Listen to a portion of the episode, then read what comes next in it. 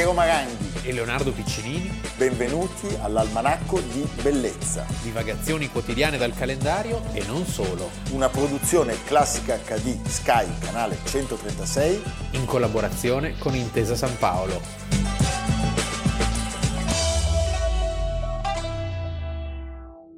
Almanacco di bellezza 3 gennaio. Eh, Leonardo, la storia di oggi è una storia molto divertente, storia seria, divertente, che dimostra che ogni tanto anche i prussiani sono spiritosi. Riescono a ridere Riescono un'ora all'anno. Un- no, anche due, dai.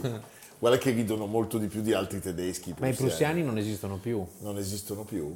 No, Perché? beh, i prussiani era una forma mentis, sono Ich bin ein Prus, pru, pru, prussiano. Prussiano. allora.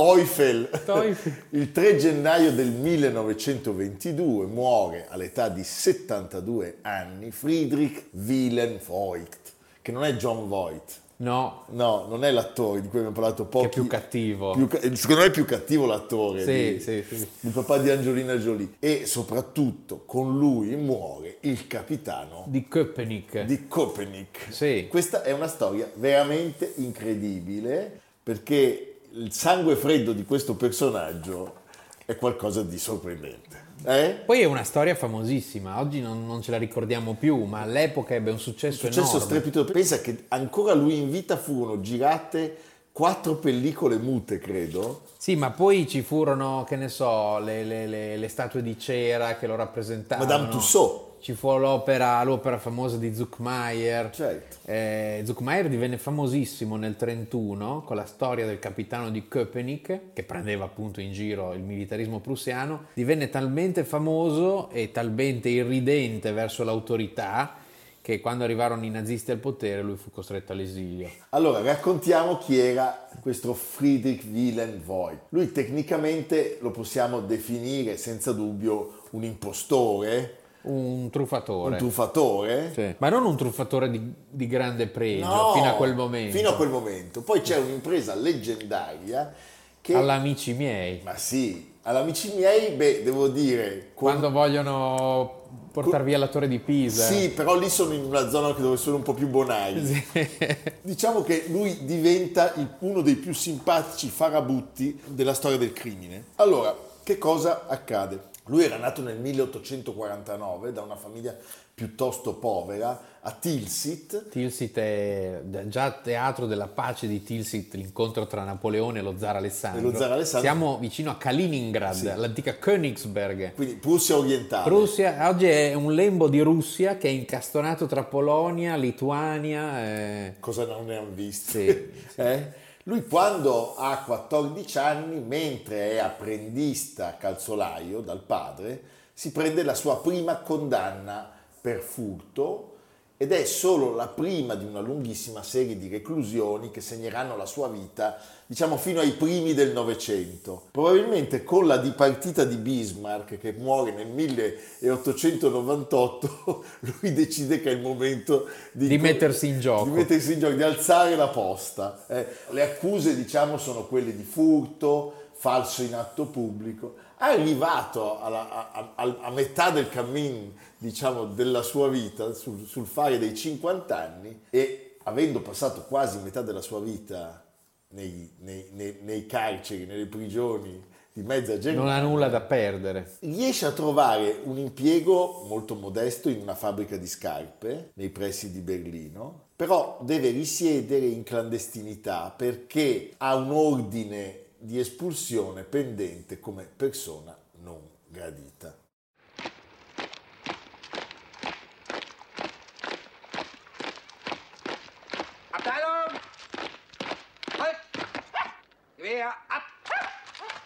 Links um! Richt euch! Augengeraté aus! Seitengewehr pflanzt auf! Ed è qui che scatta la scintilla che lo porterà a mettere a punto un'impresa criminale che è passata alla storia. Tutto inizia con le ferie, si No, prende le ferie. È meraviglioso. eh? Allora- Si prende una vacanza dicendo che deve andare a Odessa. Già, già, già. eh, mai andare in Germania, mai andare a Odessa. A Odessa. Eh? Assentatosi dalla fabbrica, siamo esattamente nel 1906, dicendo che c'è una cospicua eredità proprio là ad Odessa, cosa fa? Raccoglie in dei magazzini tutta una serie di, di- di divise, di indumenti, di orpelli e si traveste da capitano. Sì, Eh? ecco, la storia che adesso sentirete è la farsa di una fede cieca nel militarismo. È la, è la cosa che porterà Einstein a odiare la Germania caserma, no? Certo. Dove appena vedevi una divisa Bah. ti mettevi sull'attenti e credevi ciecamente a quello che ti diceva il soldato, l'ufficiale. Tant'è che lui con questa divisa Con questa divisa può, può dire tutto. può dire tutto. Lui entra nella, nella caserma nel quartiere di Friedrichshain e ordina a due granatieri e a un sergente di seguirlo. Sì, è Brancaleone. E Brancaleone si forma una specie di drappello eh, perché lungo il cammino riesce a reclutare altri sei soldati e si dirige a Köpenick Sì. dove ordina di occupare il municipio, no è fantastico, arrestare il sindaco e il tesoriere I quali sono felici di obbedire a questa... Obbediscono tutti dicendo che ci sono delle irregolarità nei bilanci, interrompe ogni comunicazione Con Berlino.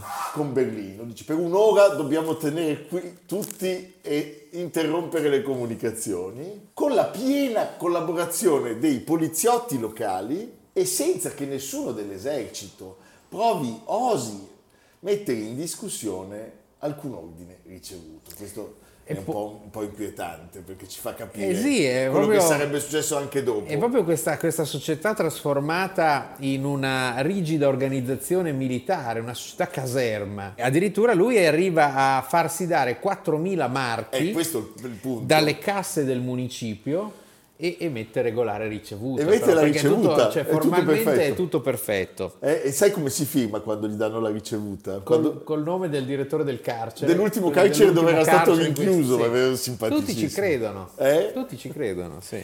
Cioè, Allora- perché, perché- perché non dovrebbe essere vero, no? Questo è il sistema, non... non- È stupendo. Il colpo si conclude con i granatieri che conducono gli arrestati a Berlino per essere interrogati, mentre lui con la massima nonchalance si avvia da solo verso la stazione e fa perdere le proprie tracce.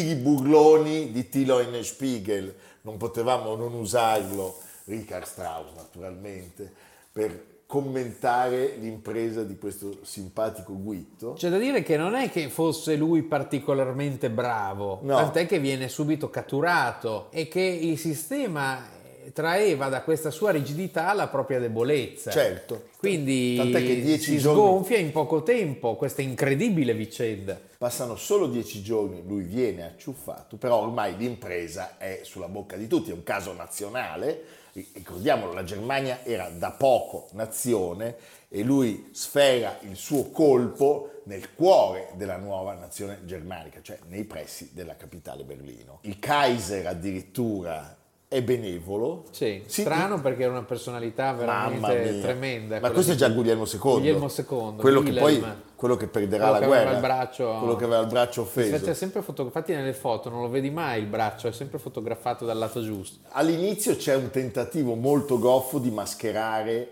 di fronte all'opinione pubblica eh, tutte le deficienze di questo sistema. Poi cosa succede? Che il Kaiser nei confronti di questo personaggio ha una certa simpatia e non nasconde una, una certa ilarità di fronte all'accaduto. Addirittura c'è un momento in cui si spinge a definire il Voigt un genio. Un genio, sì, un sì. genio, ma tu pensa che cosa assurda, eh? che l'imperatore truffato definisca genio il truffatore. Lui eh, è processato, ma accade un altro fattore non, non- non da trascurare. La stampa internazionale parteggia per lui, soprattutto Sì, gli e mette- inglesi. e mette in ridicolo questa rigidità, questa osservanza delle regole eh, senza farsi mai domande, Senza farsi mai domande. senza il beneficio del dubbio, senza anche eh, il senso del, del grottesco, perché questa era una vicenda che si era, era diventata grottesca. grottesco. Diciamo che questo potrebbe portare il, il malcapitato a una condanna terribile, proprio questa simpatia dei foresti. Ma Ma realtà davanti al gesto incredibile sì, eh, sono benevoli. È come quando Filippo T fa, no, va da una torre all'altra delle Twin delle, Towers. delle Twin Towers o Perugia, Eh beh, sì. cioè cosa vuoi fare? E cosa vuoi fare? E quindi gli danno quattro anni di, di condanna di carcere. ma- l'ecce- è la famosa eccezione che conferma la regola. Sì, e il Kaiser poi firma la grazia, quindi lui ne, fa, ne sconta soltanto due.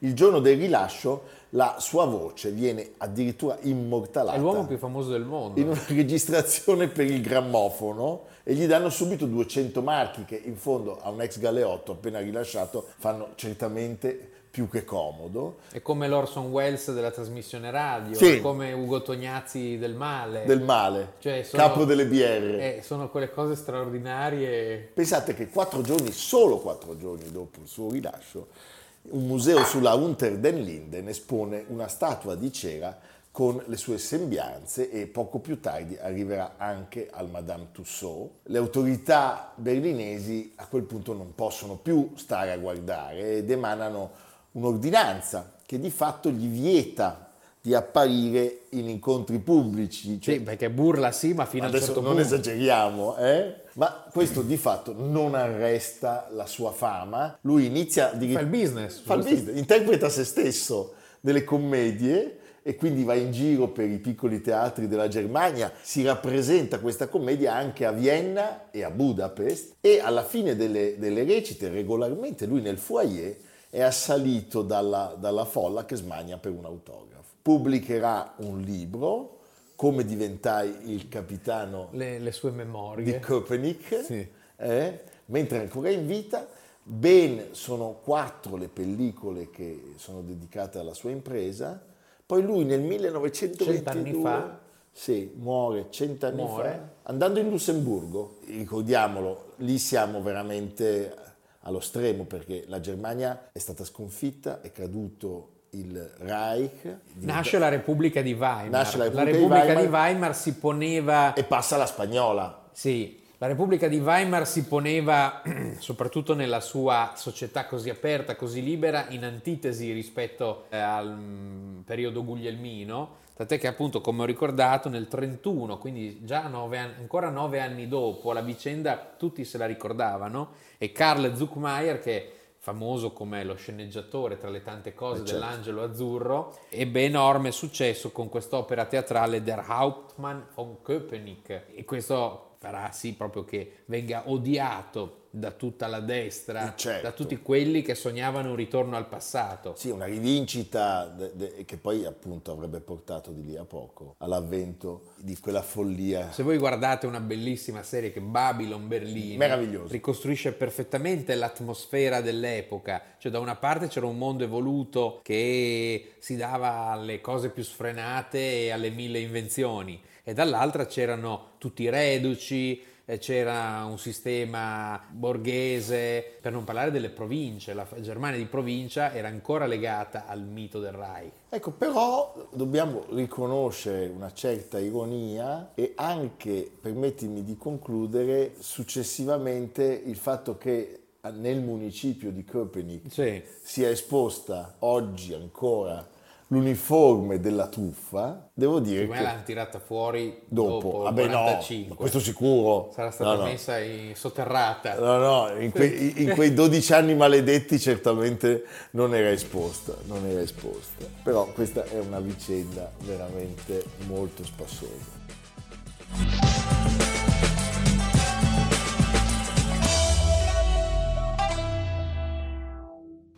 La RAI, Radio Televisione Italiana, inizia oggi il suo regolare servizio di trasmissioni televisive. Le maggiori trasmissioni dell'odierno programma sono ore 11, telecronaca dell'inaugurazione degli studi di Milano e dei trasmettitori di Torino e di Roma. Ore 15.45, pomeriggio sportivo. Ore 17.30, Le miserie del signor Travé, un film diretto da Mario Soldati. Ore 19, Avventure dell'arte, Giovan Battista Tiepolo. Ore 20 e 45, Telegiornale. Ore 21 e 15, Teleclub.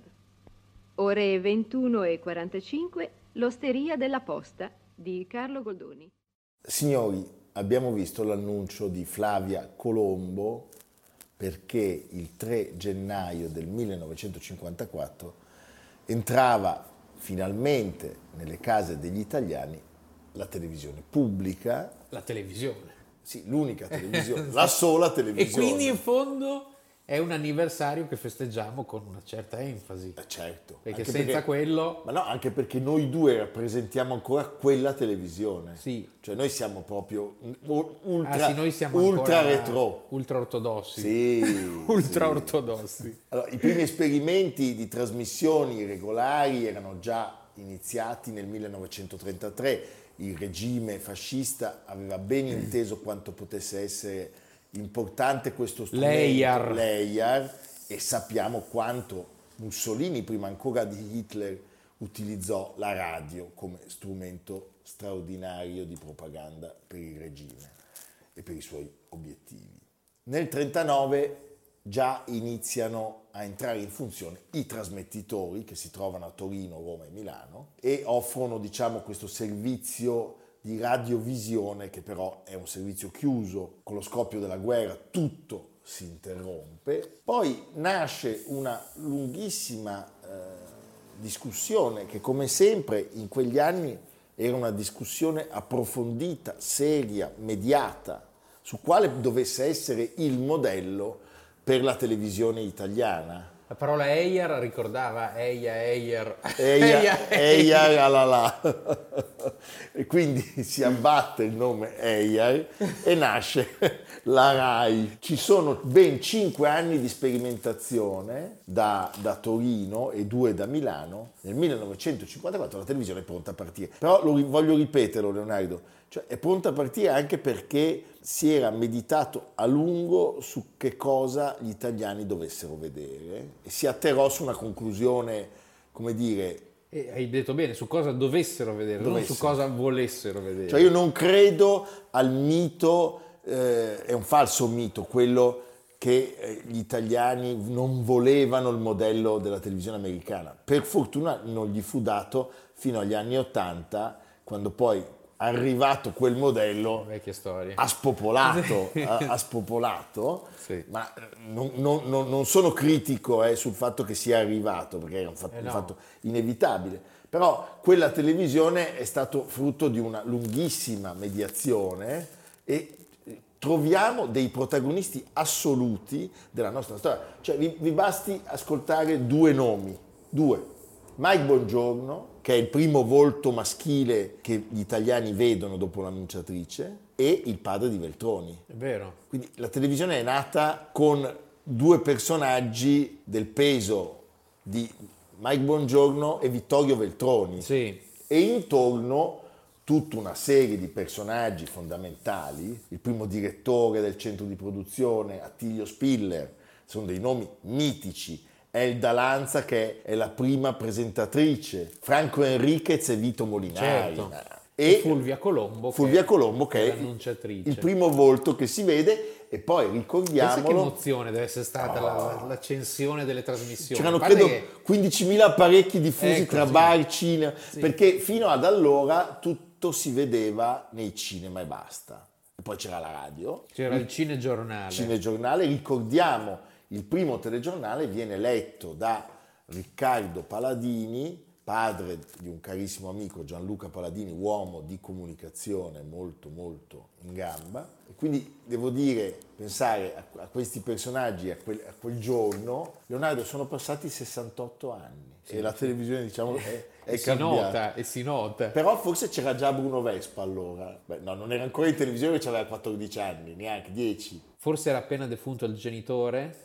No, questo non si può dire. Non si può dire, cioè no, non si può dire, ma non lo diciamo.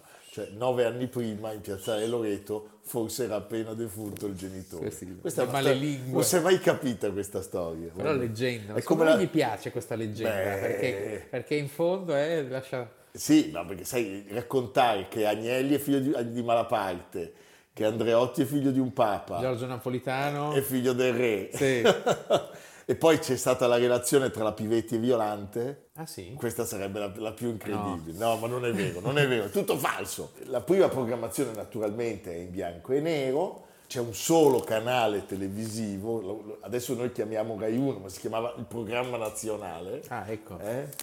E l'evento viene eh, seguito da 15.000 apparecchi in tutto il territorio che sono distribuiti pochissimi nelle abitazioni e tantissimi nei bar dove si raccolgono migliaia di italiani Sì, sì, sì. Nei c'è- cortili, nei, cortili, bar, nelle- fantastico. le strade si, si- si affollavano, si fermavano il traffico davanti alle grandi Eh beh, trasmissioni popolari. Alle 11 del mattino, davanti al piccolo aggeggio, che aveva una forma ben diversa da quelli ultrapiatti Era un oggi. mobile. Sì. Era Sembra- un elemento d'arredo. Sembrava un forno elettrico. Cioè, poi c'erano quelli con quella radica, no? Quella- le manopole, quelle belle manopole. che costava tantissimo, ricordiamo, perché parliamo di un elettrodomestico che in quel momento costa 5 volte di più del, del salario medio di un operaio. Allora, Tu ti as- ricordi i primi telecomandi che avevano una sorta di, di- di- di- c'era, cavo? c'era il cavo, C'era il cavo ed era una- come una... dei, dei tastoni, me lo ricordo benissimo. Beh, diciamo che su Classica ci piace raccontare che la prima cosa che si ascolta è il Guglielmo Tell, che ancora oggi ogni tanto abbiamo il Che va piacere. sempre bene. Beh, stupendo. La fine, l'inizio delle trasmissioni e quando la musica si andava a letto presto, che ora finivano le trasmissioni? Credo quel giorno alle 11.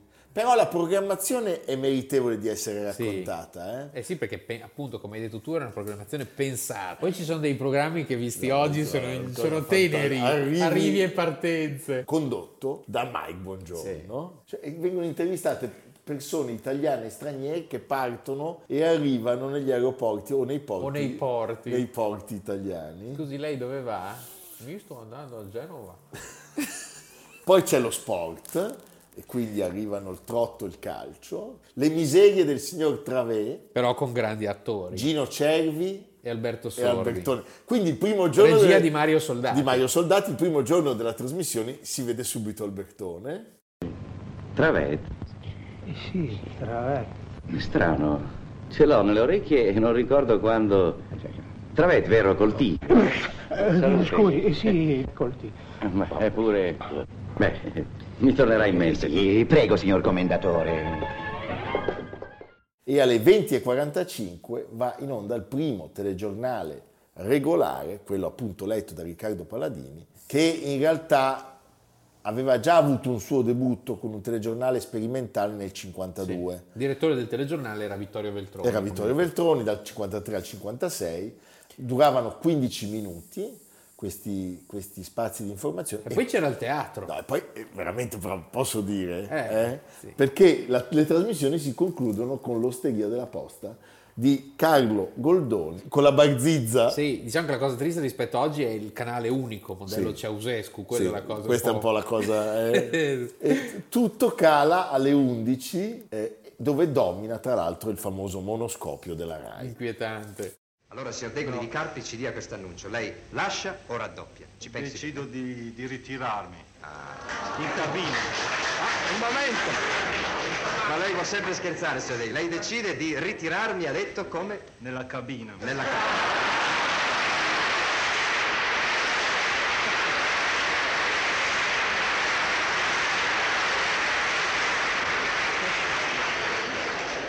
Signor Dego, io devo fare i miei complimenti perché lei veramente è in gamba. Dal primo giorno che è salito su questo palcoscenico, non solo lei è riuscito a tenerci tutti inchiodati, vero, alle nostre sedie per sentire le sue risposte, ma è anche molto spiritoso.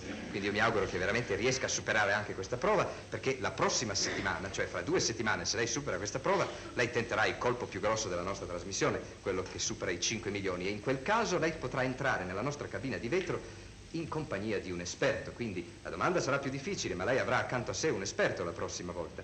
Naturalmente, data la sua misura, forse dovremo fare una gabbia speciale più grande, ma provvederemo anche a questo. Beh, ecco, poi siamo rientrati, abbiamo visto un passaggio di lascia o raddoppia, dopo quella prima giornata è un crescendo continuo dell'offerta televisiva. Sai tra l'altro chi entra proprio nel 54 a lavorare in Rai? Primo impiego aveva, era poco più che ventenne. Umberto Eco. No, e curava appunto la trasmissione Lascia raddoppia. Stupendo. Per dire come no. Che livello. Che livello, E certo. quanti erano di quelli Furio Colombo, Certo. abbiamo avuto dei personaggi. Fabiano Fabiani, Sì. cioè sono stati anni incredibili. eh? Arriva Sanremo, e quindi comincia a diventare una cosa molto seria. Nel 55 c'è il primo sceneggiato, Piccole donne, e come abbiamo visto poco fa, è il momento di Lascia o raddoppia, che consacra Mike Bongiorno come il presentatore più amato, più popolare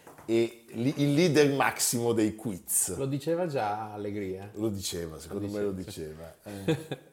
Poi arriva il carosello, successo incredibile, anche perché, lo abbiamo già raccontato, la pubblicità non aveva il diritto di declinare la marca del prodotto se non alla fine di una storia. E quindi c'era un lungo C'era un percorso per lunghissimo. arrivare al dunque. Sì, tirato per i capelli, Sì. eh? Però con attori e creatività stu- stupendo. enorme.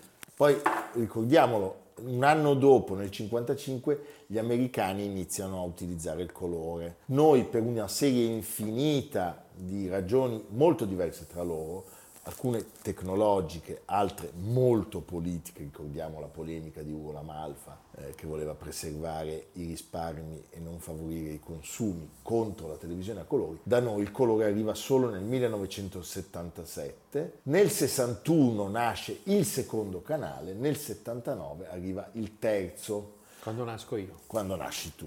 Sei stato festeggiato Sì. dalla rete 3. Ne sono sempre più convinto. Sì. Sai. Come la chiamavano? Amuri e Verde. Dicevano ieri Santa Noiosa, era la festa della rete 3. Perché all'inizio la rete 3 all'inizio era una cosa mortale, sì. i primi anni. Poi sono arrivati i Guglielmi, Sì, prima era Paietta. Eh, magari. allora, il primo canone di abbonamento, pensate, costava 12.550 lire ed era il più alto d'Europa. Secondo gli esperti, le possibilità di sviluppo del mezzo erano molto scarse, perché nel 54 gli abbonati, sai quanti erano? Prova a dirlo. 90. Quindi vuol dire che se c'erano 15.000 apparecchi e 90 abbonati, Erano c'era già baristi, un'evasione. erano baristi, Sì, possidenti. certo. Però in un anno si arriva a 88.000. Sì, eh? Vedi che Quattro anni più tardi un milione, tra l'altro il milione di, di abbonati viene festeggiato dalla RAI con un programma speciale e va bene, poi lo sappiamo, negli anni 80 Poi torna a casa in tutta fretta, c'è un biscione che ti aspetta. eh sì, arrivano Telemilano, Canale 5, c'è la grandissima ascesa di Berlusconi che sbaraglia gli avversari, sia la Mondadori che la Rusconi. Tu guardavi sempre Dallas. Ma Dallas sai che era passato sulla RAI? Anche Avevano fatto credo sei puntate e hanno detto no, non funziona. Dynasty, Dynasty Rete 4, Rete 4, che però era di... Era di, era di, di Rusconi. No, No. Italia 1 era di Rusconi, Rete 4 era chi era? Mondadori. Mondadori, Mondadori, eh, certo. scusa. Li ha fatti fuori tutti, Tutti, eh, il tutti, Cavaliere li ha tutti, fatti tutti. fuori tutti. Più bravo, più bravo. Eh? Vabbè, il resto è storia che ben conosciamo. Guardiamo ancora un filmato di quella televisione degli anni 50. Sono le 16.30. Fra pochi istanti scenderanno in campo due comunità italiane alla conquista del titolo di campione di quiz e di giochi televisivi del giovedì sera. Le comunità sono Giussano in provincia di Milano e Saronno in provincia di Varese.